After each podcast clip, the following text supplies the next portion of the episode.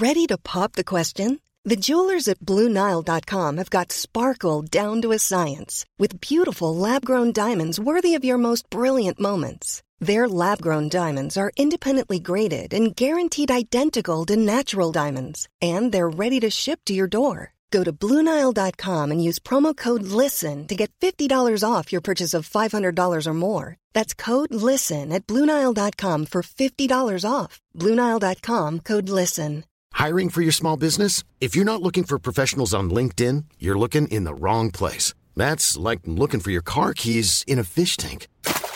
LinkedIn helps you hire professionals you can't find anywhere else, even those who aren't actively searching for a new job but might be open to the perfect role. In a given month, over 70% of LinkedIn users don't even visit other leading job sites. So start looking in the right place. With LinkedIn, you can hire professionals like a professional. Post your free job on linkedin.com slash people today. Hast du dir für dieses Jahr finanzielle Ziele gesetzt? Möchtest du vielleicht Geld sparen, um dir einen Traum erfüllen zu können? Oder hast du dir vielleicht schon lange vorgenommen, deine Ausgaben besser im Blick zu behalten? Stell dir vor, es gäbe einen einfachen Weg, wie du deine Finanzen aufräumen, unnötige Ausgaben eliminieren und deine Verträge mit nur einem Fingertipp rechtssicher kündigen kannst. Und das Ganze bequem per App, die auch noch dauerhaft kostenlos ist. Klingt utopisch? Hab ich auch zuerst gedacht, bis ich Finanzguru entdeckt habe. Die App Finanzguru ist wirklich eine großartige Möglichkeit, den Überblick über deine Finanzen zu behalten. Vielleicht kennst du Finanzguru auch schon. Die Gründerzwillinge Benjamin und Alexander Michel konnten 2018 in der Gründershow Die Höhle der Löwen Carsten Maschmeyer als Investor für sich bzw. für Finanzguru gewinnen. Mittlerweile nutzen mehr als 1,5 Millionen Menschen Finanzguru und lassen sich dabei unterstützen, ihre Finanzen zu organisieren und ihre Sparziele zu erreichen. Und es ist wirklich kinderleicht. Du lädst dir einfach die kostenlose App runter und verbindest deine Konten mit Finanzguru.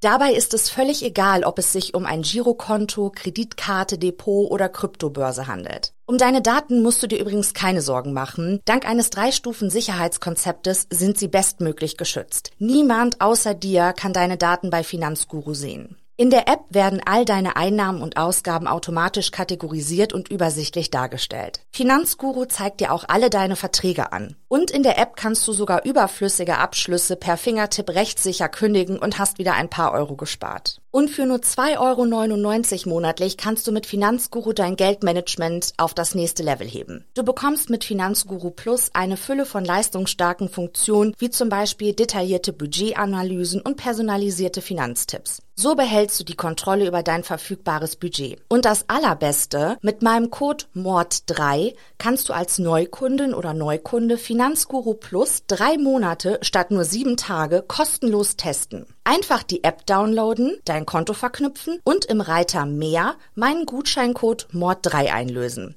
Warte aber nicht zu lange, denn der Code MORD3 ist nur 30 Tage lang gültig. Den Link zur App und alle wichtigen Infos habe ich dir in die Show Notes in meinen Linktree gepackt.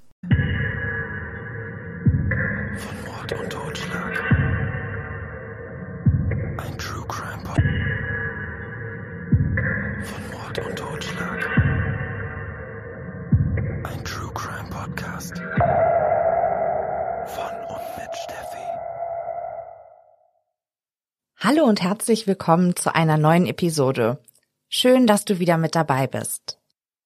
Bevor ich gleich mit dir in die Rocky Mountains zurück in das 19. Jahrhundert reise, möchte ich dich kurz auf mein Gewinnspiel bei Instagram bei von Mord und Totschlag aufmerksam machen. Ich verlose zweimal ein realistisches Krimispiel für zu Hause von Magnificum, getestet von echten Kriminologen. Mit der Ausgabe Die Firmenfeier, das letzte Fest des Oliver Bergmann, erhältst du unter anderem über 30 realistische Dokumente und Beweismittel, um das Netz aus Intrigen, Erpressung, Vetternwirtschaft und Exzessen auf dem letzten Fest des Oliver Bergmann zu lösen. Wenn du kein Instagram hast, schau einfach in die Beschreibung der Folge und schick mir deine Antwort auf meine Frage per Mail an von Mord und Totschlag at gmx.de. Dann schmeiß ich dich bei Instagram in den Lostopf. Viel Glück. Und jetzt schlüpf in deine dicken Winterschuhe, es geht ab in die Rocky Mountains. Es ist der 21. Januar des Jahres 1842, als im US-Bundesstaat Pennsylvania ein kleiner Junge zur Welt kommt. Seine Eltern, der Schreiner James und seine Frau Esther, nennen ihren kleinen Sohn Alfred. Es muss so um das Jahr 1850 herum gewesen sein, als Familie Packer in den rund 750 Kilometer entfernten US-Bundesstaat Indiana zieht.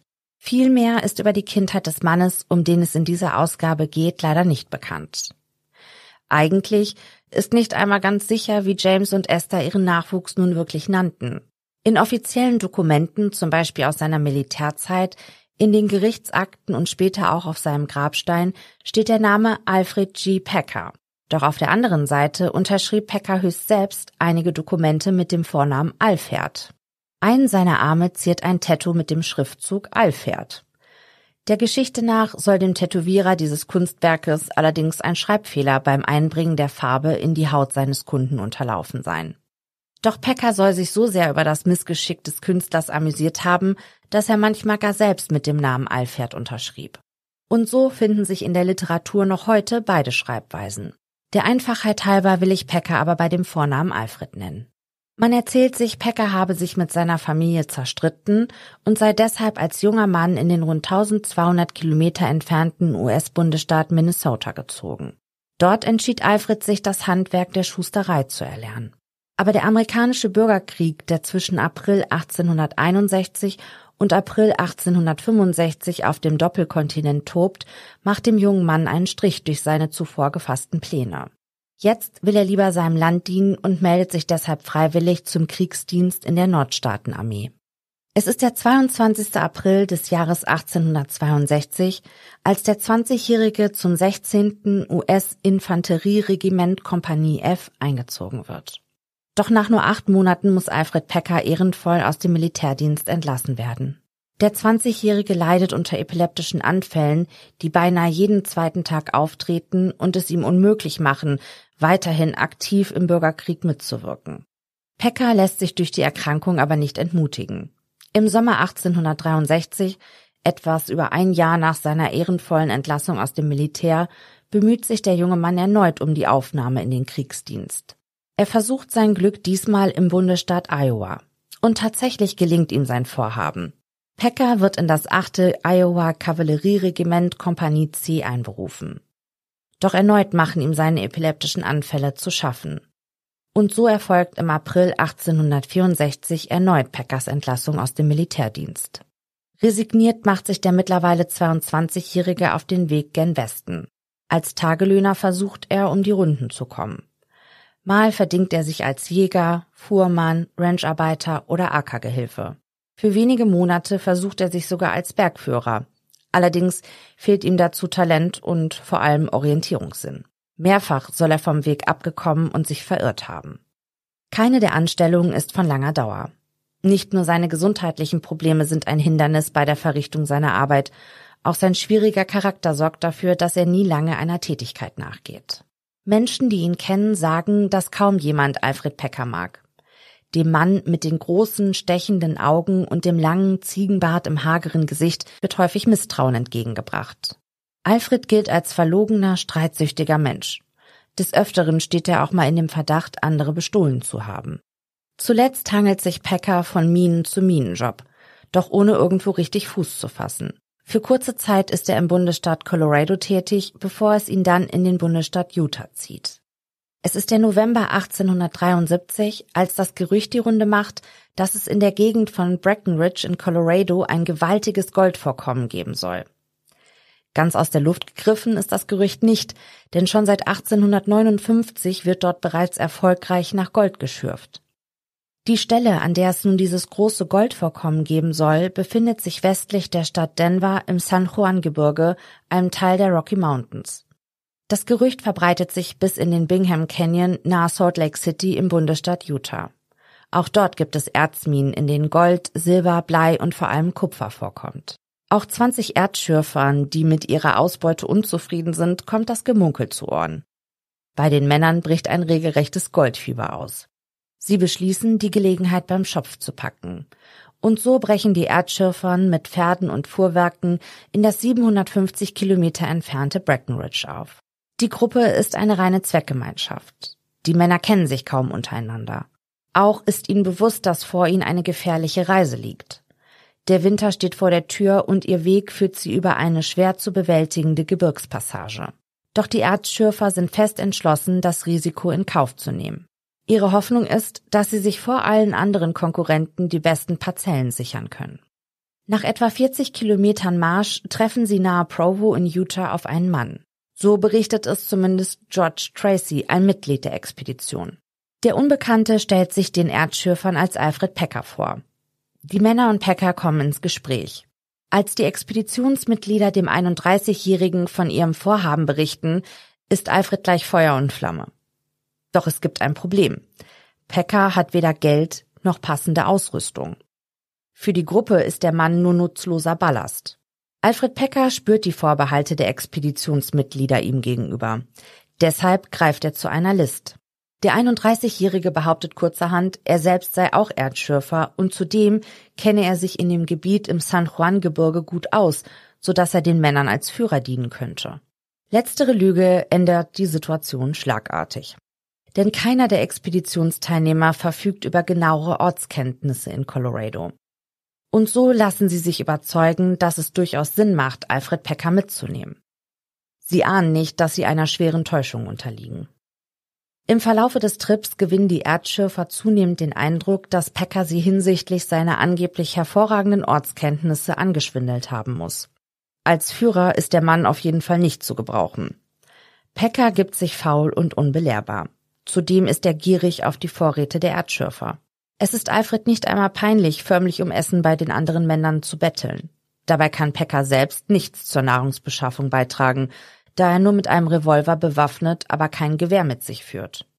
Und als sei das nicht schon anstrengend genug, gerät Pecker auch noch ständig in Streit mit Frank Miller, einem der Erdschürfer. Die Stimmung in der Gruppe ist schon bald auf dem Siedepunkt angelangt. Die Expeditionsteilnehmer kommen auf ihrer Reise kaum voran. Sie folgen dem Mormon Trail, der bereits zugeschneit ist.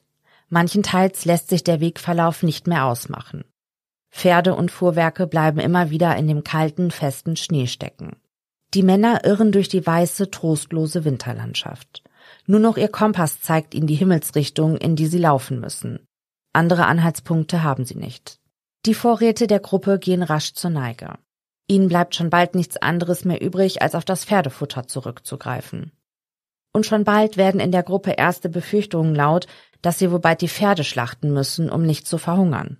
Es ist Alfred Peckers 32. Geburtstag, als die Gruppe am 21. Januar 1874 völlig entkräftet und hungrig auf das Lager des Häuptlings Uray nahe Montrose im nordwestlichen Teil des Bundesstaates Colorado stoßen. Häuptling Uray führt den Stamm der Ancampagre aus dem Volk der Ute an. Der beinahe unmenschliche Hunger, den die Männer verspüren, obsiegt der Sorge, wie der Stamm wohl auf ihr plötzliches Erscheinen in dem Lager reagieren könnte. Teile des Ute-Volkes befinden sich in einem gewaltsamen Konflikt mit Siedlern und Armee. Aber nicht der Unkampagre-Stamm. Ihr Häuptling setzt sich Zeit seines Lebens für eine friedliche Koexistenz mit den Weißen ein. Und so hat die Gruppe Glück. Der Häuptling und sein Stamm empfangen die hungernden und durchgefrorenen Erdschürfer mit offenen Armen. Der Stammesführer sorgt dafür, dass die 21 Männer sich mit einer üppigen Mahlzeit stärken können und stellt ihnen Unterkünfte zur Verfügung, damit sie sich ein wenig ausruhen können. Als der Häuptling von den Reiseplänen der Gruppe hört, rät er den Männern eindringlich davon ab, die Expedition fortzuführen. In der Winterzeit seien die Gebirgspässe viel zu gefährlich.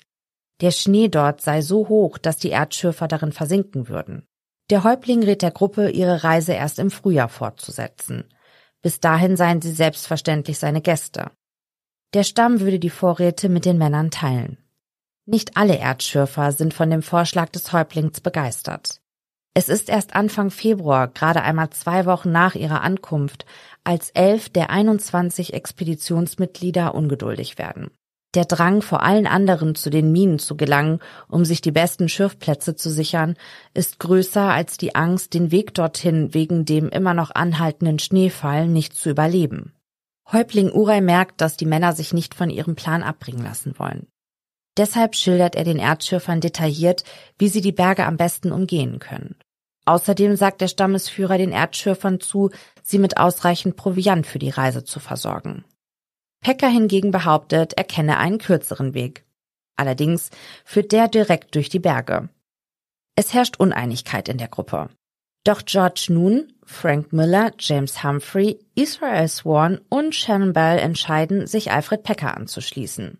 Die sechs Männer verlassen am 9. Februar 1874 das Lager und machen sich auf den Weg. Rund 120 Kilometer Fußmarsch liegen vor der Gruppe um Alfred Pecker. Die Goldschiffer haben allerdings keine Schneeschuhe im Gepäck und auch zweckmäßige Kleidung, die sie vor der eisigen Kälte in den Bergen schützt, ist nicht vorhanden. Und auch sonst ist ihre Ausrüstung bestehend aus zwei Gewehren, einer Pistole, etwas Munition, einem Messer, einem Beil und wenigen Streichhölzern, aber keinem Feuerstein, mehr als dürftig. Die andere fünfköpfige Gruppe um Oliver Lutzenheißer hingegen verlassen sich lieber auf die Empfehlung von Häuptling Urei.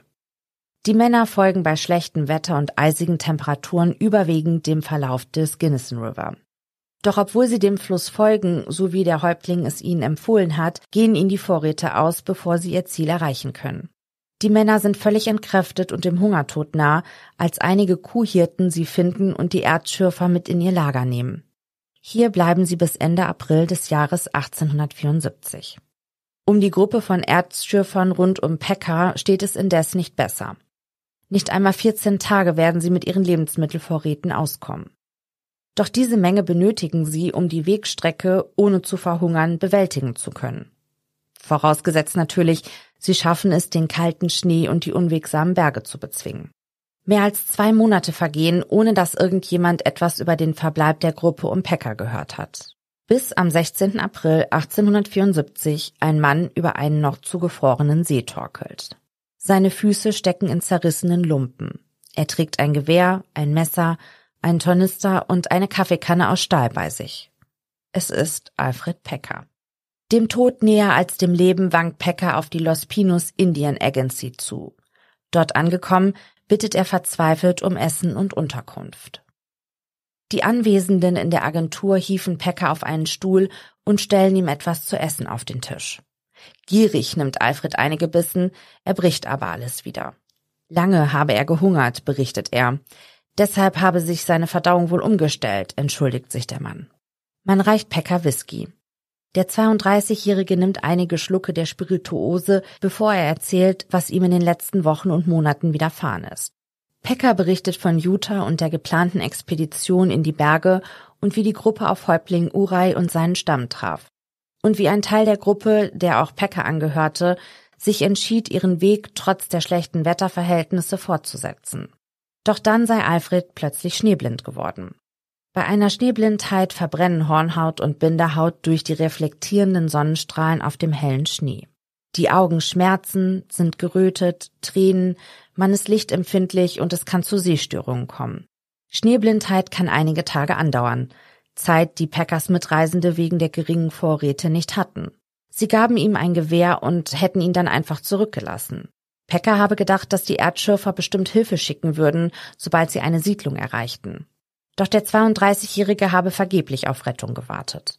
Wurzeln und Rosenknospen hätten ihm geholfen, nicht zu verhungern. Als es endlich zu tauen begann, habe er sich bis hier zur Agentur durchgeschlagen. Doch wo seine Kameraden abgeblieben sind, das vermochte er nicht zu sagen. Gebannt hören ihm die Anwesenden zu. Doch so recht können sie die Geschichte des Fremden nicht glauben. Pekka sah so gar nicht wie jemand aus, der dem Hungertod soeben von der Schippe gesprungen war. Sein Gesicht wirkt nicht abgemagert, eher gar aufgedunsen, und auf den Rippen hat er auch noch reichlich Speck. Pekka sieht so ganz anders aus als all die Hungerleider, die ihnen in der Vergangenheit begegneten. Nur noch ausgezerrte, klapprige Skelette mit einer dünnen Schicht Haut überzogen waren sie gewesen. Alfred behauptet, er habe kein Geld. Deshalb erklärt sich Major Downer, Friedensrichter in der Indian Agency, bereit, ihm sein Winchester-Gewehr für 10 Dollar abzukaufen. Zehn Tage lang bleibt Pecker in der Agentur, bis er ankündigt, in seine Heimat Pennsylvania zurückkehren zu wollen. Die benötigten Vorräte wolle er sich in der benachbarten Stadt Suache besorgen. Dort angekommen nimmt Pecker sich ein Zimmer in Dolan's Saloon. Der Eigentümer Larry Dolan erzählt später, dass der Gast während seines Aufenthaltes rund 100 Dollar hingeblättert habe. Außerdem habe Pecker dem Eigentümer sogar offeriert, ihm 300 Dollar zu leihen. Und in dem Gemischtwarenladen von Otto Miers soll Pecker während seines Aufenthaltes in der Stadt nochmals 78 Dollar ausgegeben haben. Woher hatte er plötzlich so viel Geld? Hatte er nicht gesagt, er sei völlig abgebrannt, als er aus der Wildnis in die Zivilisation zurückkehrte? Einige Zeugen werden später behaupten, dass sie mehrere unterschiedliche Geldbörsen bei Packer gesehen haben. Beinahe täglich lässt sich Packer im Saloon volllaufen. Wenn er betrunken ist, erzählt er über seine zwei abenteuerlichen Monate in den Bergen. Doch schon bald bemerken aufmerksame Zuhörer, dass er scheinbar jedes Mal eine andere Version seiner Geschichte zum Besten gibt. Und oft genug widersprechen sich seine Darstellungen der Ereignisse auch noch. Es dauert nicht lange, bis die Bewohner der Stadt Saguache über den Fremden zu tuscheln beginnen. Ist der Mann ein Hochstapler? Versucht er, ihn einen Bären aufzubinden? Was ist mit den anderen fünf Männern geschehen, die bei Pekka gewesen sein sollen? Warum bleiben die Männer verschwunden? Versucht der Fremde etwas zu verheimlichen? Der Erdschürfer Preston Nutter hat den Winter im Lager von Häuptling Uray verbracht. Jetzt kommt er mit zwei weiteren Mitgliedern der ursprünglichen Expeditionsgruppe in die Stadt Saguache und betritt Dulens Saloon. Preston kann sein Erstaunen kaum verbergen, als er Alfred Pecker allein und saufend an der Bar entdeckt. Sofort geht er zu dem angeblichen Goldschürfer und fragt, wo die anderen fünf Männer aus seiner Gruppe abgeblieben seien. Pecker gibt jetzt eine ganz neue Geschichte über die angeblichen Ereignisse zum Besten. Er berichtet, dass er sich auf der Reise nasse Füße geholt habe. Bei den zu der Zeit herrschenden Minusgraden nicht nur unangenehm, sondern auch lebensbedrohlich. Deshalb habe Pecker sich entschieden, ein Feuer zu machen, um sich aufzuwärmen. Doch die anderen Erdschürfer hätten nicht auf ihn warten wollen. Israel Swan habe ihm ein Gewehr dagelassen, dann sei die Gruppe ohne ihn weitergezogen. Wahrscheinlich, so mutmaßt Alfred, sind die Männer nicht zurückgekehrt, weil ein heftiger Schneesturm eingesetzt habe und die Männer wahrscheinlich dachten, dass Packers Überlebenschance in seinem provisorischen Lager ohnehin gegen Null ging. Doch Packer habe sich davon nicht entmutigen lassen und sei einfach auf eigene Faust losgezogen. Hauptsächlich habe er sich von Rosenknospen ernährt. Einmal sei es ihm sogar gelungen, ein Eichhörnchen zu schießen, dessen Fleisch ihm den größten Hunger nahm. Preston Nutter hört Packer zu und wird immer misstrauischer. Sein Kollege sieht gut genährt aus. Außerdem geht es Nutter nicht in den Kopf, warum fünf Erdschürfer, die sich in Colorado nicht auskennen, ausgerechnet ihren Führer zurücklassen sollten. Unter den Gegebenheiten kam das ja fast einem Selbstmord gleich. Und auch, dass Israel Swan sein Gewehr ohne weiteres Packer überlassen haben soll, nachdem er ihm alles Gute gewünscht hatte. Denn damit hätte die restliche Gruppe nur noch eine Langwaffe zur Jagd gehabt. Würde man so etwas tun, wenn das eigene Überleben davon abhängt? Natter bemerkt auch, dass Packer seinen Revolver, den er noch beim Verlassen des Indianerlagers hatte, jetzt nicht mehr in seinem Besitz hat. Und wo kommt das ganze Geld her? Als er sich der Gruppe anschloss, war er doch komplett blank gewesen. Und das Jagdmesser, das Packer dabei sich hat, war das nicht das Messer, das Frank Miller gehört? Natter spricht Alfred auf das Jagdmesser an und Packer hat auch direkt eine Erklärung parat. Miller habe es in einem Baum stecken lassen und dort vergessen. Jetzt wird Preston Natter wütend. Kein Wort glaube er, Alfred, sagt er dem 32-Jährigen ohne Umschweife direkt ins Gesicht. Packer ist erbost über die Unterstellung, dass er lügen würde. Ein Wort gibt das andere, eine Beleidigung folgt der nächsten. Am Ende sagt Natter voller Wut, dass er höchstpersönlich dafür sorgen würde, dass Packer für das, was er den anderen angetan hatte, hängen würde. Nur kurze Zeit nach dem Streitgespräch trifft die Gruppe um Oliver Lutzenheißer in der Los Pinos Indian Agency ein. General Charles Adams, Leiter der Agentur, begrüßt die Überlebenden und erzählt ihnen von dem Schicksal ihres Kameraden Alfred Packer. Lutzenheißer machen die Erzählungen des Generals stutzig. Nein, eigentlich konnte er gar nicht glauben, was er zu hören bekam. Er hält es für ausgeschlossen, dass seine fünf verschollenen Kameraden einen der Männer einfach so zurückgelassen hätten, egal wie bedrohlich die Situation auch gewesen sein mag. Lutzenheißer bittet General Adams, Packer unter einem Vorwand in die Agentur zu locken und ihn dann eingehender nach den verschwundenen Erdschürfern zu befragen. Man könnte ihn doch bitten, schlägt Lutzenheißer vor, eine Suchexpedition nach den verschollenen Männern anzuführen.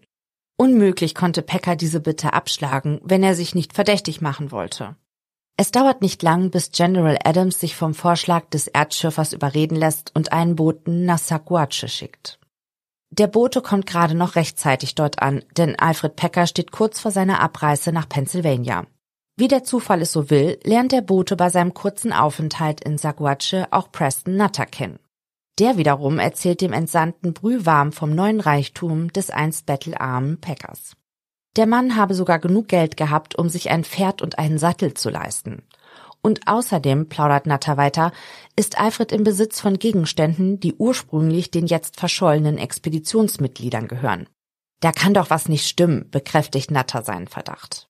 Mit Packer in der Agentur zurück berichtet der Bote General Adams von den Dingen, die ihm Preston Nutter erzählt hat. Der General stellt den 32-Jährigen zur Rede, doch der bleibt bei seiner ersten Version, in der ihn die Kameraden wegen Nebentat an zurückgelassen hatten. Alfred gibt sich erstaunt, aber auch seiner ersten Version, in der ihn die Kameraden wegen seiner Schneeblindheit allein zurückgelassen hatten. Alfred gibt sich erstaunt, aber auch sehr besorgt, dass man immer noch nichts vom Schicksal der fünf vermissten Erdschürfer in Erfahrung bringen konnte. Lutzenheißer spricht Pecker bei der Gelegenheit gleich darauf an, woher denn sein plötzlicher Reichtum komme. Doch auch auf die Frage hat Alfred eine Antwort parat. Er habe in Saguache ein privates Darlehen aufgenommen. Da klingte sich General Adams in das Gespräch ein. Pecker habe doch sicherlich nichts dagegen, wenn er erneut einen Boten in die Stadt schicke, damit dieser den Kreditgeber befrage. Pecker zögert zwar kurz, erklärt sich dann aber mit dem Vorschlag des Generals einverstanden. Es dauert nicht lange, bis der entsandte Bote zurück in die Agentur kehrt. Doch was der Mann zu berichten hat, schürt das Misstrauen aller Beteiligten gegenüber Peckers Erzählungen nur noch mehr. Der Bote berichtet, dass er mit mehreren Zeugen gesprochen habe. Und all diese Zeugen hätten übereinstimmend berichtet, dass Pecker bereits mit sehr viel Bargeld in der Stadt aufgeschlagen war und sie beobachtet hätten, dass sich mehrere Geldbörsen in seinem Besitz befanden. Die Zeugen hätten einstimmend berichtet, dass niemand aus der Stadt Alfred Pecker Geld geliehen habe. Noch während General Adams sich mit der Gruppe um Lutzenheißer über das weitere Vorgehen berät, treffen zwei Angehörige des Ute-Stammes in der Los Pinos Indian Agency ein.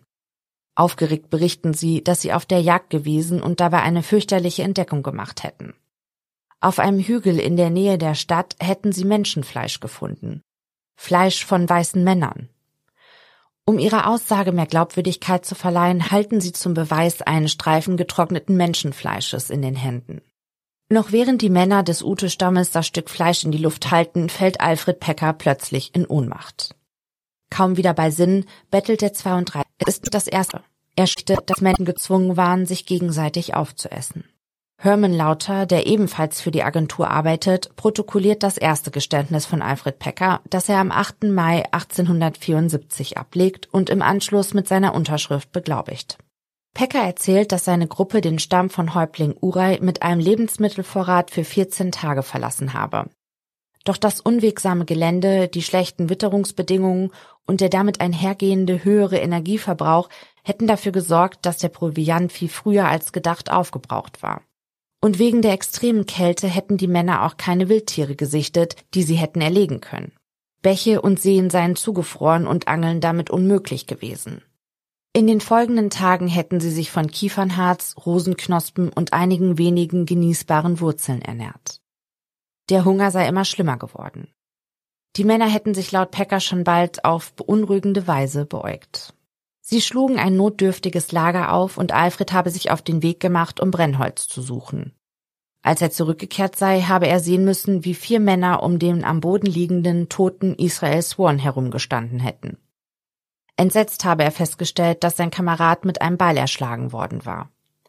Als er in dem Lager eintraf, seien die anderen Männer schon dabei gewesen, den Leichnam von Swan zu zerlegen. Nachdem er den ersten Schock überwunden habe, habe er sich den anderen beim Zerteilen der Leiche angeschlossen. Dabei hätten sie mehrere tausend Dollar in den Taschen des Toten gefunden, die sie untereinander aufgeteilt hätten. Das Gewehr von Swan habe Pecker an sich genommen. Gemeinsam hätten die fünf Männer dann die essbaren Teile von Swans Körper gegessen. Pecker sei mit dem Gewehr von Swan auf Jagd gegangen, doch ohne Erfolg. Erneut habe sich ein quälendes Hungergefühl in der Gruppe breit gemacht. Er, also Pecker, nun Humphrey und Bell hätten sich dann heimlich untereinander abgesprochen, Frank Miller zu töten. Der Mann sei ein untersetzter Typ mit, Zitat, noch etwas mehr Fleisch auf den Rippen gewesen. Als Miller sich nach einem Stück Feuerholz bückte, habe einer der Männer ihn von hinten mit einem Beilhieb niedergestreckt. Im Anschluss hätten sie Miller geschlachtet und dann gegessen. Bei dieser Gelegenheit sei Pecker auch in den Besitz des Jagdmessers von Miller gekommen. Und auch das Bargeld des Ermordeten hätten die verbliebenen Männer wieder unter sich aufgeteilt. Nach dem Mord an Miller hätte sich die vierköpfige Gruppe wieder in Bewegung gesetzt. Doch der Winter in den Rocky Mountains sei unerbittlich gewesen. Kaum seien sie vorangekommen, hätten vor lauter dichtem Schnee und peitschendem Wind kaum etwas sehen können. Wieder sei der Hunger kaum auszuhalten gewesen, so dass erst Humphrey und dann nun hätten dran glauben müssen. Zum Schluss seien nur noch Bell und er übrig geblieben, gibt Packer zu Protokoll. Die beiden Männer hätten beim Namen des Allmächtigen einen Pakt geschlossen, sich niemals gegenseitig zu töten und aufzuessen. Sowohl Packer als auch Bell hätten zu diesem Zeitpunkt jeweils ein Gewehr und mehrere tausend Dollar aus dem Besitz ihrer ermordeten Kameraden besessen. Beide Männer seien zuversichtlich gewesen, dass sie zu zweit mit dem kleinen Angebot an Wild, das sich ab und an zeigte, schon gut über die Runden kommen würden. Außerdem hätten sich Bell und Packer geschworen, niemals mit jemandem darüber zu sprechen, dass sie angesichts der schrecklichen Umstände zu Kannibalen geworden waren. Niemand würde verstehen, dass ihr Vorgehen überlebensnotwendig gewesen war. Stattdessen, so hätten sie beschlossen, wollten sie allen Leuten erzählen, dass ihre vier Kameraden den fürchterlichen Witterungsbedingungen zum Opfer gefallen waren. Doch der Friede zwischen Bell und Packer habe nur wenige Tage angehalten. In der Zeit hätten sie sich von Wurzeln und einem Hasen ernährt, den sie erlegen konnten.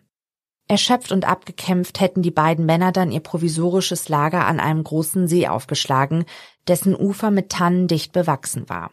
Mehrere Tage hätten sie dort ausgeharrt, bis Bell plötzlich völlig ausgerastet sei und gebrüllt habe, dass er es nicht mehr länger aushalten könne. Ganz außer sich habe Bell Packer eröffnet, dass einer von ihnen nun sterben müsse, damit wenigstens der andere noch eine Überlebenschance habe. Mit den Worten habe Bell sich eine Flinte geschnappt und sei auf Packer zugestürmt. Bell habe versucht, Packer mit dem Gewehr den Schädel einzuschlagen, doch Alfred habe den Angriff parieren können. Den Bruchteil dieser Sekunde habe Packer genutzt, um sich das Beil zu schnappen und seinem Widersacher mit der Axt auf den Kopf zu schlagen. Dann habe er den Toten zerlegt und alle Fleischteile des Toten, die ihm essbar erschienen, über dem heißen Feuer gebraten. Sein Hunger sei so groß gewesen, dass er sich den Bauch mit den Überresten seines Kameraden regelrecht vollgestopft habe. Das übrig gebliebene Fleisch habe er sich als Vorrat eingepackt, bevor er sich wieder auf den Weg machte. Doch er habe nicht so recht gewusst, wo er sich genau befand und in welche Richtung er nun gehen musste. Aber bevor er sich auf den Weg machte, habe er noch Bells Besitztümer an sich genommen. Wäre ja auch sonst reine Verschwendung gewesen. Eine ganze Weile sei er durch die triste Winterlandschaft gestapft, bis er einen Hügel erklomm, von wo aus er in der Ferne die Los Pinos Indian Agency erkannt habe. Dort auf dem Berg habe er sich des restlichen Fleisches von Bell entledigt.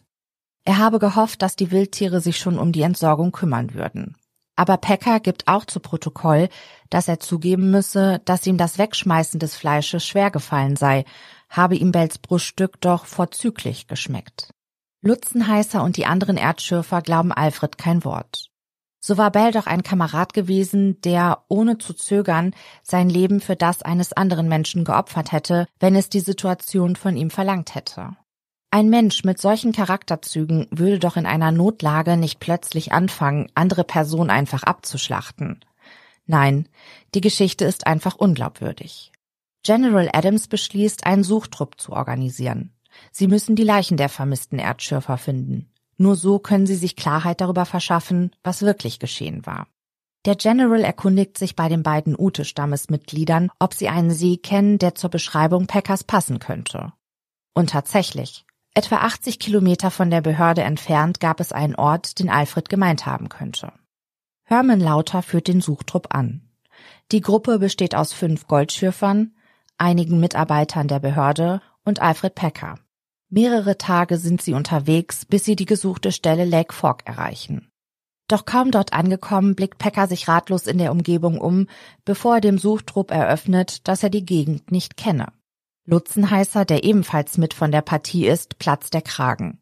Wüst beschimpft er Alfred als verlogenen Mörder und fordert, ihn direkt am nächsten Baum zu erhängen. So akribisch die Männer auch suchen, sie finden keine Spur der verschollenen Goldschürfer. Resigniert entscheidet der Anführer Herman, dass es Zeit ist, sich auf den Rückweg zu machen. Der Suchtrupp trottet los. Niemand ahnt, dass Pecker ein großes Messer in seinem Mantel versteckt. Die Männer haben erst einige Kilometer hinter sich gebracht, als Pecker plötzlich aus dem Nichts das Messer zückt und auf Herman Lauter losstürmt. Doch den anderen Männern gelingt es, Alfred zu überwältigen und ihm das Messer abzunehmen, bevor Lauter ernsthaft verletzt werden kann. Zurück in der Behörde berichtet der Suchtrupp General Adams von dem versuchten Mordanschlag. Der zögert keine Sekunde und ordnet an, dass Pecker in das Gefängnis nach Sackwedge gebracht werden soll. Bis zu diesem Zeitpunkt war der General noch versucht gewesen, den Schilderungen Packers zu glauben. Doch der grundlose, feige Angriff aus dem Hinterhalt auf einen seiner Angestellten lässt ihn nun langsam zweifeln. Packer fristet die kommenden Tage seine Zeit in einer kalten, kargen Gefängniszelle. Hier hat er viel Zeit zum Nachdenken. Und so beschließt er, sein erstes Geständnis zu revidieren. Jetzt erzählt er, dass seine Gruppe in einen heftigen Schneesturm geraten sei. Sie hätten die Orientierung verloren und ihre Vorräte seien schnell aufgebraucht gewesen. Wild war nicht in Sicht und Angeln bei den zugefrorenen Seen nicht möglich. Und zu allem Übel seien ihnen dann auch noch die Streichhölzer ausgegangen. Doch sie hätten sich beholfen, indem sie die glühende Holzkohle in einer Stahlkanne transportierten, die eigentlich für Kaffee vorgesehen war. Der Hunger sei so fürchterlich gewesen, dass sie am Ende gar ihre Schuhe über dem Feuer rösteten und versuchten, das Leder zu essen. An dem Punkt angekommen, hätten die Männer eine Vereinbarung getroffen. Sollte einer von ihnen den Kälte- oder Hungertod sterben, so dürften die anderen das Fleisch des Toten essen, um ihre Überlebenschancen zu erhöhen. Erschöpft und entkräftet seien sie weitergezogen. Auch auf ihrem weiteren Weg hätten sie keine Nahrung gefunden. Nach einigen Tagen sei Israel Swan plötzlich während ihres Marsches zusammengebrochen. Sie suchten Schutz in einer Senke nahe einem See, der von hohen Kiefern umsäumt war. Es habe nicht lange gedauert, da sei Swan an Kälte und Hunger gestorben. Wie vereinbart, hätten Packer und die anderen dann Teile seiner Leiche verzehrt. Das alles habe sich nur zehn Tage, nachdem sie das Lager der Ute verließen, abgespielt. Es soll vier oder fünf Tage später gewesen sein, als auch James Humphrey verstarb. Auch sein Leichnam hätte den Überlebenden als Nahrung gedient. Und ja, Pecker gebe ja zu, dass er bei dieser Gelegenheit eine Geldbörse mit 133 Dollar bei dem Toten gefunden und heimlich eingesteckt habe. Einige Zeit nachdem sie Teile von Humphrey gegessen hatten, will Pecker losgezogen sein, um Brennholz zu suchen. Als er zurückkehrte, habe Frank Miller tot im Schnee gelegen. Die anderen beiden Männer hätten behauptet, dass ein Unfall passiert sei. Wie auch immer, auf jeden Fall hätten sie dann auch die Leiche von Miller teilweise gegessen. Doch nur kurz darauf sei Shannon Bell durchgedreht und habe George nun mit voller Absicht erschossen, um an sein Fleisch zu kommen. Doch der Rest habe gestimmt, schwört Packer, dass er und Bell einen Pakt schlossen, wonach sie sich nicht gegenseitig töten und verspeisen würden. Doch Bell hätte sein Versprechen gebrochen und Packer mit einem Gewehr angegriffen. Alfred habe aber geistesgegenwärtig ausweichen können. Der Schaft des Gewehres sei gegen einen Baumstamm gekracht, wobei die Flinte zerstört wurde. Nur um sich vor dem wild gewordenen Bell zu schützen, habe Packer den Mann dann mit seinem Revolver erschossen. Anders als in seinem ersten Geständnis, in dem er noch behauptet hatte, Bell mit einem Beil erschlagen zu haben. In seinem zweiten Geständnis räumt Alfred Packer jetzt auch ein, dass er die Toten bestohlen hat. Doch könne er daran nichts Verwerfliches erkennen. Die Männer hätten ihre Sachen doch eh nicht mehr gebrauchen können, Packer aber schon. Allerdings erwähnt Packer in seinem zweiten Geständnis nur die 133 Dollar, die er Humphrey abgenommen hat. Was er den anderen Erdschürfern nach ihrem Tod stahl, darüber schweigt sich der 32-Jährige aus. Es ist der August des Jahres 1874, als der Zeichner und Illustrator John A. Randolph über den Gebirgspass wandert. Der Mann ist im Auftrag des Harper's Weekly Magazine auf dem Weg nach Colorado. Oberhalb von Lake Fork, am Ufer des Gunnison River, macht Randolph eine erschreckende Entdeckung. Am Fuße des Passweges in einer Senke umgeben von hohen Tannen entdeckt er die Leichen von fünf Männern. Die Fundstelle entspricht dem Ort, den Alfred Packer in seinem zweiten Geständnis beschrieb. Sofort bemerkt Randolph, dass keiner der Toten Schuhe trägt. Stattdessen haben sie Stofflumpen um ihre Füße gewickelt, die offenbar von zerrissenen Decken und Kleidungsstücken zu stammen scheinen, die am Lagerplatz verstreut auf dem Waldboden herumliegen. Einem der Toten fehlt der Kopf, einem anderen waren aus Brust und Oberschenkel große Stücke Fleisch herausgeschnitten worden. Randolph blickt sich um. Auf dem Boden liegen vereinzelt noch Fleischreste herum. Der Zeichner grübelt. Hatte jemand die Toten mit einem Messer zerlegt? Oder hatten sich vielleicht Wildtiere an den Leichen zu schaffen gemacht? Kurzerhand zückt Randolph seinen Zeichenblock und fertigt eine detaillierte Skizze an. Akribisch hält er den Zustand der Leichen auf dem Papier fest, bevor er sich auf den Weg nach Lake City macht. Dort angekommen, benachrichtigt er gleich die zuständigen Behörden über seinen grausamen Fund. Randolph ist zufrieden. Er hat nun eine gute Story. Im Herbst 1874 erscheinen seine Schilderungen samt seiner angefertigten Skizze im Harper's Weekly Magazine. Der zuständige Rechtsmediziner von Hinsdale County macht sich sofort nach Randolphs Meldung mit rund 20 freiwilligen Helfern auf den Weg zum Tatort. Bei ihnen ist auch Preston Nutter, Mitglied der ursprünglichen Expedition in Utah. Der Mann identifiziert die Toten als seine verschollenen Kameraden. Nach dem Ausschlussverfahren ist anzunehmen, dass es sich bei der kopflosen Leiche um Frank Miller handelt. Obwohl der Rechtsmediziner mit einer Amtsperson am Tatort ist, fertigen sie kein schriftliches Protokoll an. Daher sind die Beschreibungen, was die Männer dort sahen, lediglich Zeugenaussagen, die im Rahmen des später folgenden Gerichtsverfahrens dokumentiert wurden. Zusammenfassend kann festgehalten werden, dass alle Leichname Spuren extremer Gewalteinwirkung aufgewiesen haben sollen. Die Leichname von Frank Miller und Israel Swan sollen nahezu vollständig skelettiert gewesen sein, so dass angenommen wurde, dass Wildtiere sich an den Toten zu schaffen machten. So erklärte man sich auch das Fehlen von Millers Kopf. Höchstwahrscheinlich hatte ein Tier den Schädel des Mannes verschleppt. James Humphrey, dessen Verwesung wohl schon weiter fortgeschritten war, und George Noon sollen nur zum Teil skelettiert gewesen sein. Die Beinknochen sollen freigelegt gewesen sein, der Torso hingegen habe aber noch verwesende Eingeweide enthalten. Der Fäulnisprozess hatte wohl auch schon im Gesicht der Toten begonnen. Die Gesichtszüge der Männer sollen aber noch klar erkennbar und Kopf sowie Kinnbehaarung noch vorhanden gewesen sein. Interessant war die Beobachtung des Rechtsmediziners und seines Teams, dass an allen fünf Leichen deutliche Schädelverletzungen erkennbar gewesen sein sollen. Der Rechtsmediziner sagte aus, dass die Verletzungen durchaus von einem Beil herrühren könnten. Einige der Toten sollen zudem mehrere Knochenbrüche aufgewiesen haben. Der Zustand von Shannon Bells Leiche soll den Rechtsmediziner veranlasst haben zu glauben, dass er als letzter aus der Gruppe ums Leben kam. Der tote Mann soll rücklings mit weit gespreizten Beinen und ausgestreckten Armen auf dem Boden gelegen haben. Die Extremitäten des Toten seien schon bis auf die Knochen verwest gewesen. Bemerkenswert fand der Rechtsmediziner, dass die Hände von Bell noch vollständig erhalten und die Haut noch nicht zerstört gewesen sei. Ebenso wie Gesicht und Kopfhaar des Toten.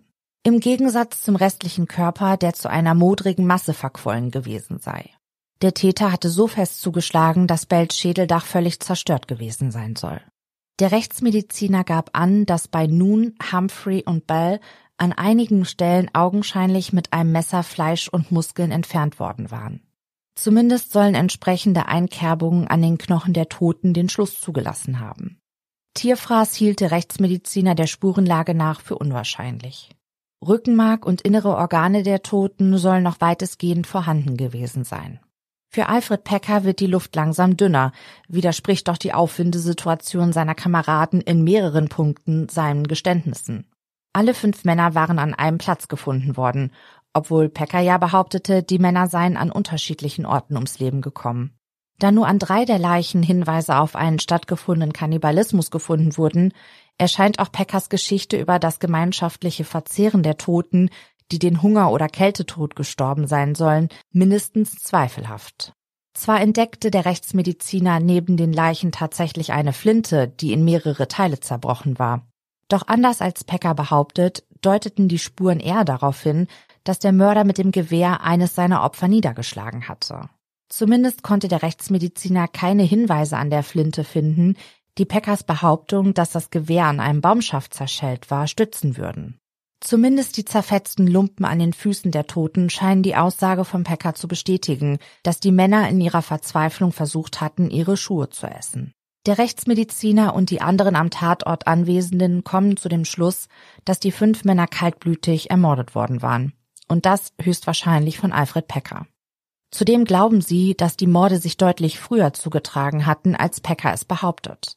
Ihre Theorie stützt die Tatsache, dass den Zeugenaussagen zufolge noch nicht alles Proviant aufgebraucht worden war. Vielleicht, so glaubt der Rechtsmediziner, hatte Pecker nach den Morden gehofft, an die restlichen Lebensmittelvorräte zu gelangen und mit den Wertgegenständen seiner Opfer aus der Wildnis zu entkommen. Doch dann habe ihn wahrscheinlich ein heftiger Schneesturm überrascht. An ein Weiterkommen sei deshalb schließlich nicht mehr zu denken gewesen und Pecker war gezwungen, dort zu bleiben. Die Theorie wird durch den Umstand gestützt, dass man nur wenige Schritte vom Tatort entfernt einen notdürftig zusammengezimmerten Unterstand entdeckte. Hier fanden sich einige Dinge aus dem Besitz der Toten. Die Gruppe um Rechtsmediziner Ray glaubt, dass Pecker hier zwei Monate ausharrte und sich bei Hunger an dem Fleisch seiner Opfer bediente. Die Minusgrade, die zwischen Februar und April 1874 in dem Gebiet herrschten, dürften dafür gesorgt haben, dass die Leichen der Männer nicht verwesten. Doch der Umstand, dass die Toten sich in einem unterschiedlichen Verwesungszustand befanden, passt nicht so ganz zu dem vermuteten Ablauf der Geschehnisse und wirft die Frage auf, ob die Goldschürfer wirklich alle zur selben Stunde getötet wurden. Doch Rechtsmediziner Ray und andere Gesetzesvertreter beschäftigen sich nicht weiter mit dieser Frage. Nachdem Ray und die anderen Freiwilligen den Tatort begutachtet haben, bestatten sie die Leichen der Männer in der Nähe des Fundortes, bevor sich die Gruppe auf den Rückweg nach Sackwedge macht. Sie sind gespannt, wie Alfred Pecker auf ihre Erkenntnisse reagieren und welche Lügen er nun auftischen würde. Sie ahnen nicht, dass es dazu aber gar nicht erst kommen wird. Die Behörden von Sackwedge sollen nicht sonderlich darüber erfreut gewesen sein, dass sie Pecker auf Kosten des Steuerzahlers im Gefängnis beherbergen und bewachen mussten, war der Mann zu dem Zeitpunkt noch keines wirklich schwerwiegenden Verbrechens angeklagt. Seine Inhaftierung war die Folge des versuchten Mordanschlags auf Herman Lauter. Doch die Beweislage ist dünn, der Versuch ohnehin fehlgeschlagen, Pecker droht deswegen keine ernsthafte Bestrafung. Man erzählt sich, jemand habe dem Gefangenen einen Schlüssel zugesteckt und ihn mit etwas Proviant versorgt, so dass Pecker ohne Probleme aus der Haftanstalt fliehen konnte. Alfred Pecker bleibt für mehrere Jahre wie vom Erdboden verschluckt. Doch die Menschen vergessen Alfred Pecker nicht. Über die Stadtgrenzen hinaus berichtet die Presse über den Fall und die Flucht des mutmaßlichen Mörders. Schon bald sind die Menschen im Land sich einig, dass Pecker eiskalt geplant hat, seine Gruppe in eine Falle zu locken, um sie dann zu töten und auszurauben. Die Vermutung, dass sich Pecker vom Fleisch der Toten ernährt hat, stößt nicht auf große Empörung. In der Einöde, wo keine Hilfe zu erwarten ist, kann man sich im Notfall über Tabus hinwegsetzen, wenn das eigene Leben davon abhängt, so das damalige verankerte Bewusstsein der amerikanischen Bevölkerung. Doch jemanden zu töten oder in eine Falle zu locken, stellt einen unverzeihlichen Hochverrat dar. Und genau das ist, was Pecker vermutlich getan hat. Neun lange Jahre ziehen ins Land, ohne dass jemand weiß, wo Alfred Pecker sich aufhält. Das ändert sich am 11. März 1883. Jean Cabezone, von allen nur Frenchie genannt, ist in Fort Fetterman nahe Cheyenne im US-Bundesstaat Wyoming. Frenchie hatte damals zu der Gruppe Goldschürfern gehört, die auf den Rat des Häuptlings gehört und bis zum Frühling in dessen Lager geblieben waren. Frenchie sitzt nun in einem Saloon, als ihn plötzlich ein Mann von der Seite anspricht. Er wolle Vorräte kaufen. Frenchie dreht sich um und blickt seinem Gegenüber ins Gesicht. Direkt erkennt er, dass niemand Geringeres als Alfred Pecker vor ihm steht. Nur, dass der Mann behauptet, John Schwartz zu sein. Ohne sich etwas anmerken zu lassen, verlässt Frenchie den Saloon und macht sich direkt auf den Weg zum Sheriff von Cheyenne. Dort angekommen, berichtet er dem Gesetzeshüter von seiner Begegnung mit dem flüchtigen Alfred Pecker. Der mittlerweile 41-jährige Pecker kommt sofort in Gewahrsam. Der Sheriff kontaktiert General Adams, der sich umgehend auf den Weg nach Wyoming macht. Dort angekommen, kann er den Inhaftierten zweifelsfrei als Alfred Pecker identifizieren. Der General nimmt sich Pecker an und sorgt dafür, dass der Mann diesmal in die Haftanstalt von Lake City kommt, da mittlerweile bekannt ist, dass die Morde im Hinsdale County geschehen waren und Sackwich damit nicht mehr zuständig ist. Es ist der 16. März 1883, als Pecker eine dritte Version seines Geständnisses zum Besten gibt. Wieder leitet General Adams das Verhör. Zu seiner Flucht befragt, gibt der 41-Jährige an, dass er befürchtet habe, wegen der Gerüchte, er habe seine Kameraden getötet und verspeist, gelüncht zu werden. Das Schloss zu seiner Zelle habe er mit einem Taschenmesser öffnen können. Nachdem er entkommen war, sei er zunächst in Arkansas und Arizona untergetaucht, bevor er später nach Wyoming weiterzog. Pecker bleibt dabei, er ist nicht für den Tod der fünf Männer verantwortlich. Doch in einem Punkt ändert der Mann nun seine vorangegangenen Aussagen ab. Jetzt gibt er an, dass die Erdschürfer nicht im Abstand von mehreren Tagen und an unterschiedlichen Orten ums Leben gekommen seien. Stattdessen gibt er nun eine weitere abenteuerliche Geschichte preis. Pecker behauptet, er habe am Tattag die Gegend erkundet und nach was Essbarem für sich und die Gruppe gesucht. Zurück im Lager habe sich ihm ein grausamer Anblick geboten. Bell, der sich bereits am Morgen wie ein Verrückter aufführte, habe seelenruhig am Lagerfeuer gesessen und ein großes Stück Fleisch über den lodernden Flammen gebraten. Neben ihm hätten die Leichen von drei Goldschürfern gelegen. An der Stirn der Männer will Pecker zwei bis drei Hiebverletzungen ausgemacht haben. Der Rothaarige, wie Pecker den Mann nur nennt, habe auf Peckers Nachfrage geantwortet, dass er das Stück Fleisch aus einem Bein von Miller herausgeschnitten habe. Die Leiche des Mannes soll sich etwas entfernt vom Fluss befunden haben. Der Schädel des Toten sei völlig zertrümmert gewesen. Als Pecker sich langsam der Feuerstelle nähern wollte, sei Bell plötzlich aufgesprungen, habe nach dem Beil neben sich gegriffen und sei auf dem perplexen Alfred losgestürmt. Es sei Notwehr gewesen, als er seinen Revolver zog und Bell in den Bauch schoss. Der Angeschossene sei zusammengebrochen und kopfüber in den Schnee gefallen. Geistesgegenwärtig habe Pecker dann nach dem Beil gegriffen und Bell den Schädel eingeschlagen. Dummerweise habe er, als er reflexartig nach dem Beil griff, seinen Revolver fallen lassen und anschließend im hohen Schnee nicht wiederfinden können. Aus herumliegenden Baumstämmen zimmerte er sich dann einen Unterstand, um sich wenigstens ein bisschen vor Schnee und Wind zu schützen. Ein Blizzard, der über ihn hinweggezogen sei, habe ihn für längere Zeit gezwungen, seinen Unterstand nicht zu verlassen. Als das Hungergefühl ihn überwältigte, habe er schweren Herzens die Entscheidung getroffen, sich vom Fleisch der Toten zu ernähren, um zu überleben. Pekka will zum ursprünglichen Lagerplatz zurückgekehrt sein. Nachdem er die Leichen abgedeckt hatte, entzündete er ein neues Feuer und briet zunächst das Fleischstück, das Bell bereits begonnen hatte zu rösten. In den kommenden zwei Monaten sei ihm nichts anderes übrig geblieben, als sich häufiger auf diese Art und Weise zu ernähren. Jeder Versuch, aus der Wildnis zu entkommen, sei gescheitert. Als es endlich begann zu tauen, habe er 70 Dollar von den Toten eingesteckt, nach einem Gewehr gegriffen und sich einige Stücke Fleisch als Proviant eingepackt. So ausgerüstet habe er sich dann zurück in die Zivilisation gekämpft. General Adams, der Packer geduldig zugehört hatte, fragt ihn im Anschluss an dessen Einlassung, warum er die Begebenheiten neun Jahre zuvor völlig anders schilderte. Packer antwortet, dass er nervös gewesen sei und irgendetwas sagen wollte. Und deshalb erzählte er die erste Geschichte, die ihm in den Sinn kam. Doch General Adam und alle anderen Involvierten zweifeln weiterhin an der Glaubwürdigkeit von Alfred Packer. Da sind zum Beispiel die Angehörigen von Israel Sworn, die behaupten, dass der Mann die damals unfassbar hohe Summe von etwa 6000 Dollar in Form von Bargeld und Gold bei der Reise bei sich hatte. Und auch das Winchester-Gewehr von Sworn habe einen beträchtlichen Wert gehabt. Als diese Details bekannt werden, erscheint das Mordmotiv Habgier für viele am wahrscheinlichsten. Spekulationen machen die Runde, wonach die anderen vier Begleiter vielleicht Packers Komplizen waren und er sie tötete, um die Beute nicht teilen zu müssen.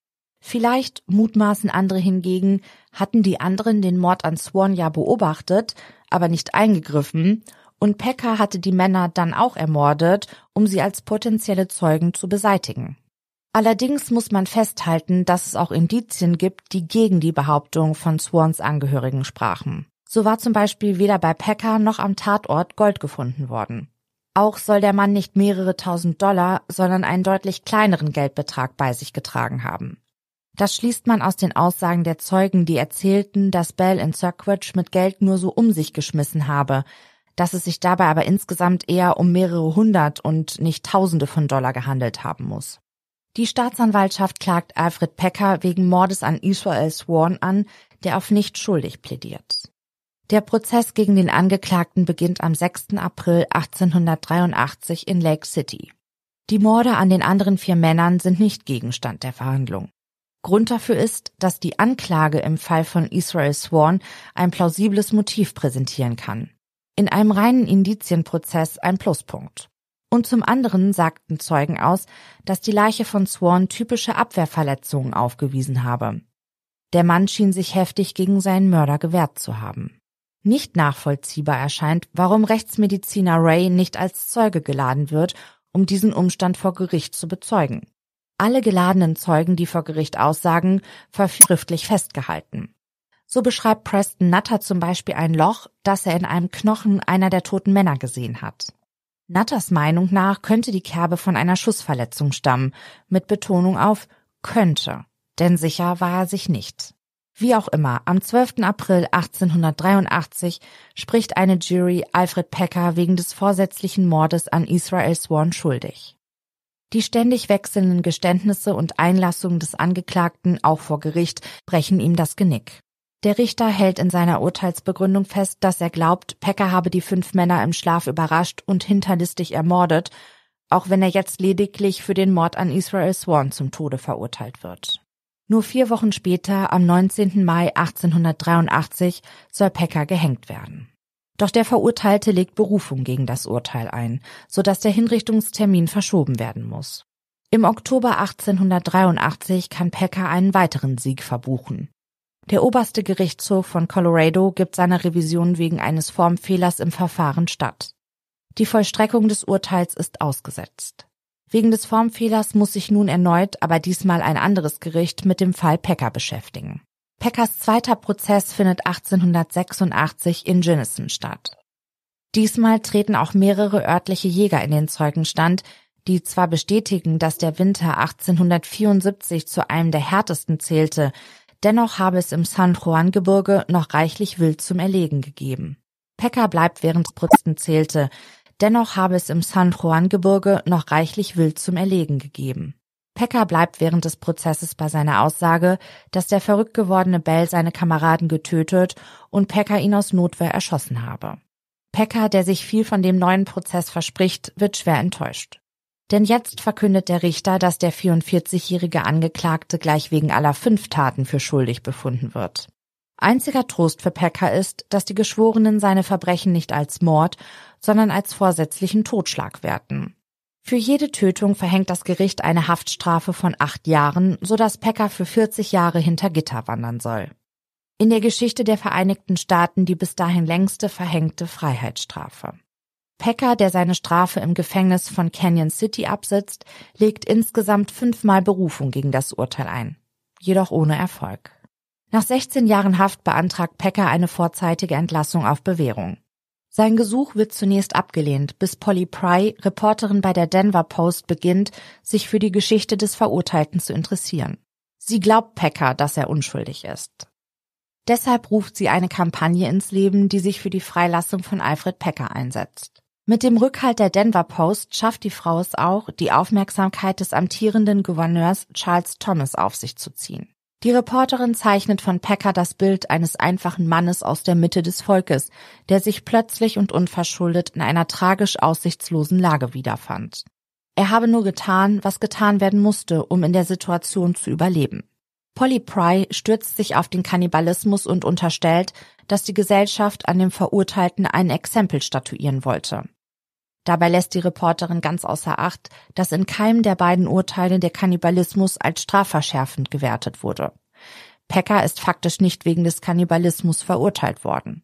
Doch jetzt, 25 Jahre nach den Ereignissen in den Rocky Mountains, trifft Pry auf offene Ohren bei ihrer Leserschaft. Pecker nutzt das ihm entgegengebrachte Wohlwollen und reicht erneut ein Bewährungsgesuch ein. Anbei das Attest des Gefängnisarztes, der Pecker eine Nierenerkrankung bescheinigt, die den Gefängnisaufenthalt für den mittlerweile 59-Jährigen lebensbedrohlich mache. Im Februar 1901 wird dem Antrag von Pecker deshalb stattgegeben. Nachdem Pecker aus der Haft entlassen ist, stellt ihn die Denver Post in Colorado als Sicherheitskraft ein. Doch der entlassene Häftling kann sich an das trubelige Leben in der Stadt nicht gewöhnen. Es zieht ihn in den Deer Creek County im ruhigen Jefferson County. In den folgenden Jahren arbeitet Pecker gar als Geschäftsführer in zwei Minen. Die meisten Menschen, die ihn in dieser Zeit kennenlernen, bezeichnen ihn als netten älteren Herrn. Nicht belegbar ist das Gerücht, das sich bis heute hartnäckig hält, dass Alfred Pecker in den letzten Jahren seines Lebens zum Vegetarier geworden sein soll. Es ist der Winter des Jahres 1906, als zwei Wildhüter den bewusstlosen Pecker, der mittlerweile an einer fortgeschrittenen Demenz leidet, rund zwei Kilometer von seinem Haus entfernt auf dem Waldboden liegend finden. Eine Miss Van Elstein pflegt den älteren Herrn nach dem Ereignis, bis Alfred Pecker am 24. April 1907 im Alter von 65 Jahren an den Folgen eines Schlaganfalls verstirbt. Der Leichnam des Mannes wird auf Staatskosten auf dem Prince Avenue Friedhof in Littleton, Colorado beigesetzt. Da Pecker einst beim Militär diente, gilt er als Veteran, so dass das Militär den Grabstein für den ehemaligen Soldaten bezahlt. Es ist das Jahr 1989, 115 Jahre nach der Ermordung der fünf Goldschürfer, als der US-amerikanische Juraprofessor James Dawes die Kleinstadt Ginson besucht. Schon lange ist der Professor von der Geschichte rund um Pecker fasziniert. Aus beruflichem Interesse heraus beschäftigt er sich vor allem mit den beiden Prozessen, die gegen den Verstorbenen geführt wurden. Jetzt will er sich den Ort, an dem sich die Geschichte damals abspielte, mal anschauen. Doch schon bald wird dem Professor klar, dass sich die Suche schwieriger als gedacht gestaltet. Zwar wurde Jahre nach den Morden für die fünf Opfer eine Gedenkstätte errichtet, aber eben Jahre später. Keiner der Bewohner im Ort weiß, wo sich der Fundort der Leichen exakt befindet. Aber davon will sich der Professor nicht entmutigen lassen. Er macht sich zunächst auf die Suche nach dem Eigentümer des Grundstücks und den Gräbern der Getöteten aufgestellt worden war. Der Eigentümer gibt dem Professor die Erlaubnis, auf seinem Grund Grabungen durchzuführen. Und auch die zuständige Behörde erteilt Star eine Genehmigung zur Durchführung einer archäologischen Grabung. Im Sommer 1989 machen sich Anthropologen, Archäologen, Fotografen, studentische Hilfskräfte, ein Anwalt und forensisches Personal nebst dem Juraprofessor an die Arbeit. Mit einem speziellen Radargerät laufen sie das Terrain ab und werden schon bald fündig. Nur 30 Zentimeter unter der Erdoberfläche stoßen sie auf etwas, das Knochen sein könnten. Mit Kellen legen sie im Laufe des Tages die sterblichen Überreste von fünf Menschen frei. Sie haben Glück. Die Knochen haben sich nicht untereinander vermischt, was die Arbeit für die Anthropologen deutlich vereinfacht. Die Skelette werden fotografiert, in beschriftete Kisten verstaut und in das Labor der University of Arizona verfrachtet. Dort gelingt es den Experten mit Hilfe von aufwendigen Untersuchungen und Analysen, die Identität der Toten zu klären. Im Anschluss werden die Knochen genau in Augenschein genommen. Bei den vier vorhandenen Schädeln stellen die Forensiker schwere Kopfverletzungen fest. Als Tatwaffe kommt möglicherweise ein Beil in Betracht. Schnittkerben an Armen und Händen bei drei der Opfer werten die Experten als Abwehrverletzungen. Daneben dokumentieren die Forensiker noch weitere, tiefere Kerben im Knochengewebe. Sie schlussfolgern daraus, dass jemand mit einem Messer Fleischstücke der Toten herausgeschnitten hatte. Diese Spuren entdecken die Forensiker an allen der fünf Skelette. Der Juraprofessor Starr kommt nach den Untersuchungen zu dem Ergebnis, dass Alfred Pecker alle fünf Männer ermordet und sich dann von ihren Leichen ernährt hatte. Pecker selbst hatte die Geschehnisse ja immer wieder anders dargestellt. Doch ob Pecker die Tat geplant hatte oder ob es sich um eine Affekttat handelte, das kann auch nach den Analysen nicht mit Bestimmtheit gesagt werden. Einzig der Umstand, dass zwei der Toten keine Abwehrverletzung aufweisen, lässt den Schluss zu, dass er die Männer wahrscheinlich im Schlaf überrascht und getötet hatte. Im Jahre 1994 untersucht David Bailey, Kurator des Museum of Western Colorado, in Gunnison erneut den Tatort. Seinen Angaben zufolge findet er dort Alfred Peckers Pistole, ein Colt aus dem Baujahr 1862. Drei Kugeln sollen sich noch in der Kammer befunden haben. Doch lange Zeit war nicht klar, ob die Waffe einst auch tatsächlich Alfred Pecker gehört hatte. Erst im Jahr 2001 gelingt es Dr. Richard Dujay vom Mesa State College nachzuweisen, dass die in dem Revolver befindliche Munition identisch mit der Kugel ist, die das Verletzungsmuster an den Knochen von Shannon Bell verursacht haben muss. Nach Abschluss seiner Untersuchung kommt er zu dem Schluss, dass Packer Bell in den Unterleib geschossen haben muss. Natürlich lässt sich damit nicht die Frage klären, ob Packer damals, wie von ihm behauptet, aus Notwehr handelte oder ob er ganz gezielt auf sein Gegenüber geschossen hatte, vielleicht weil Bell sein letztes, überrumpeltes Opfer war. Was sich damals wirklich in dem zugeschneiten San Juan Gebirge in den Rocky Mountains abspielte, wird wohl nie mehr zu klären sein. Die University of Colorado macht sich in den 1960er Jahren einen Spaß aus der Geschichte rund um Alfred Pecker und benennt ihre Kantine nach Peckers Spitzname. Die einen finden es lustig, die anderen geschmacklos. Doch bis heute kann man in der Unimensa am Alfred Pecker Grill oder an der Alfred Pecker Salatbar ein Mittagessen zu sich nehmen.